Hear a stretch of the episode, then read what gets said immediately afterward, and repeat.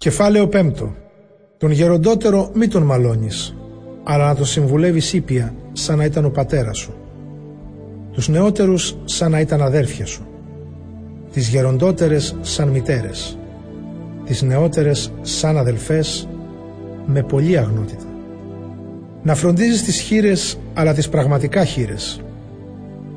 Αν όμως μια χείρα έχει παιδιά ή εγγόνια, αυτά πρέπει να μάθουν να σέβονται πρώτα το δικό τους σπίτι και να ανταποδίδουν στους προγόνους τους ό,τι τους οφείλουν, γιατί αυτό είναι καλό και το θέλει ο Θεός.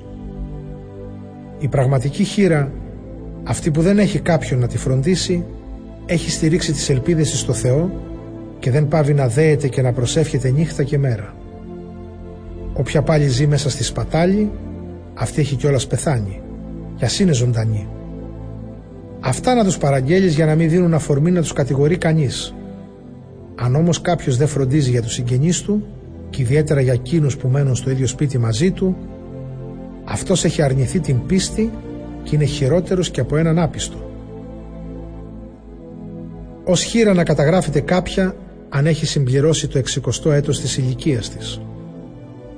Αν υπήρξε γυναίκα ενός μόνο άντρα.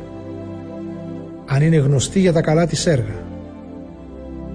Αν έθρεψε σωστά τα παιδιά της, φιλοξένησε ανθρώπους στο σπίτι της, έπλυνε τα πόδια χριστιανών οδηπόρων, βοήθησε αυτούς που αντιμετώπισαν δυσκολίες, φρόντισε πρόθυμα με κάθε τρόπο να κάνει καλά έργα. Τις νεότερες χείρες μην τις γράφεις στον κατάλογο. Γιατί όταν οι επιθυμίες τους νικήσουν τον πόθο να υπηρετήσουν τον Χριστό, θέλουν να παντρευτούν. Έτσι γίνονται ένοχες γιατί αθετούν την πρώτη τους υπόσχεση.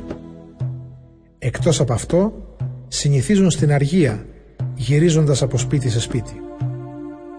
Και όχι μόνο την αργία συνηθίζουν, αλλά είναι και φλίαρες και ανακατεύονται σε ξένες υποθέσεις, λέγοντας πράγματα που δεν πρέπει. Θέλω λοιπόν οι νεότερες χείρες να παντρεύονται, να κάνουν παιδιά, να φροντίζουν το σπίτι τους και να μην δίνουν καμιά αφορμή στον εχθρό να μας χλεβάζει. Αυτά τα λέω γιατί μερικές ξεστράτησαν κιόλας και ακολούθησαν το σατανά. Όποιος χριστιανός ή χριστιανή έχει συγγενείς χείρες, να φροντίζει ο ίδιος για αυτές και να μην επιβαρύνεται η Εκκλησία για να μπορέσει να επαρκέσει στη συντήρηση των απροστάτευτων χειρών. Οι πρεσβύτεροι που προείστανται καλά να ανταμείβονται διπλά, προπαντός αυτοί που κοπιάζουν στο κήρυγμα και στη διδασκαλία. Γιατί λέγει η Γραφή «Μη βάλεις φήμοτρο σε βόδι που αλωνίζει» και «Στον εργάτη πρέπει να δοθεί ο μισθός που του αξίζει». Να μην δέχεσαι κατηγορία εναντίον πρεσβυτέρου εκτός αν τη βεβαιώνουν δύο ή τρεις μάρτυρες. Τους πρεσβυτέρους που αμαρτάνουν να τους ελέγχεις μπροστά σε όλους για να φοβούνται και οι υπόλοιποι.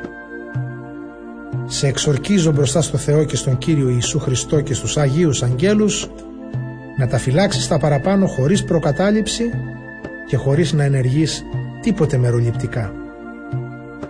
Μην βιάζεσαι να χειροτονείς κανέναν για να μην συμμετέχεις έτσι σε ξένες αμαρτίες.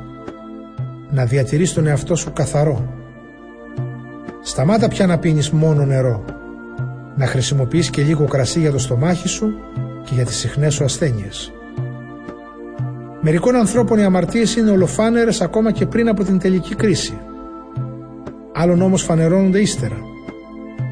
Έτσι και τα έργα τα καλά είναι ολοφάνερα. Και όσα δεν είναι φανερά τώρα, δεν είναι δυνατό να μείνουν για πάντα κρυμμένα.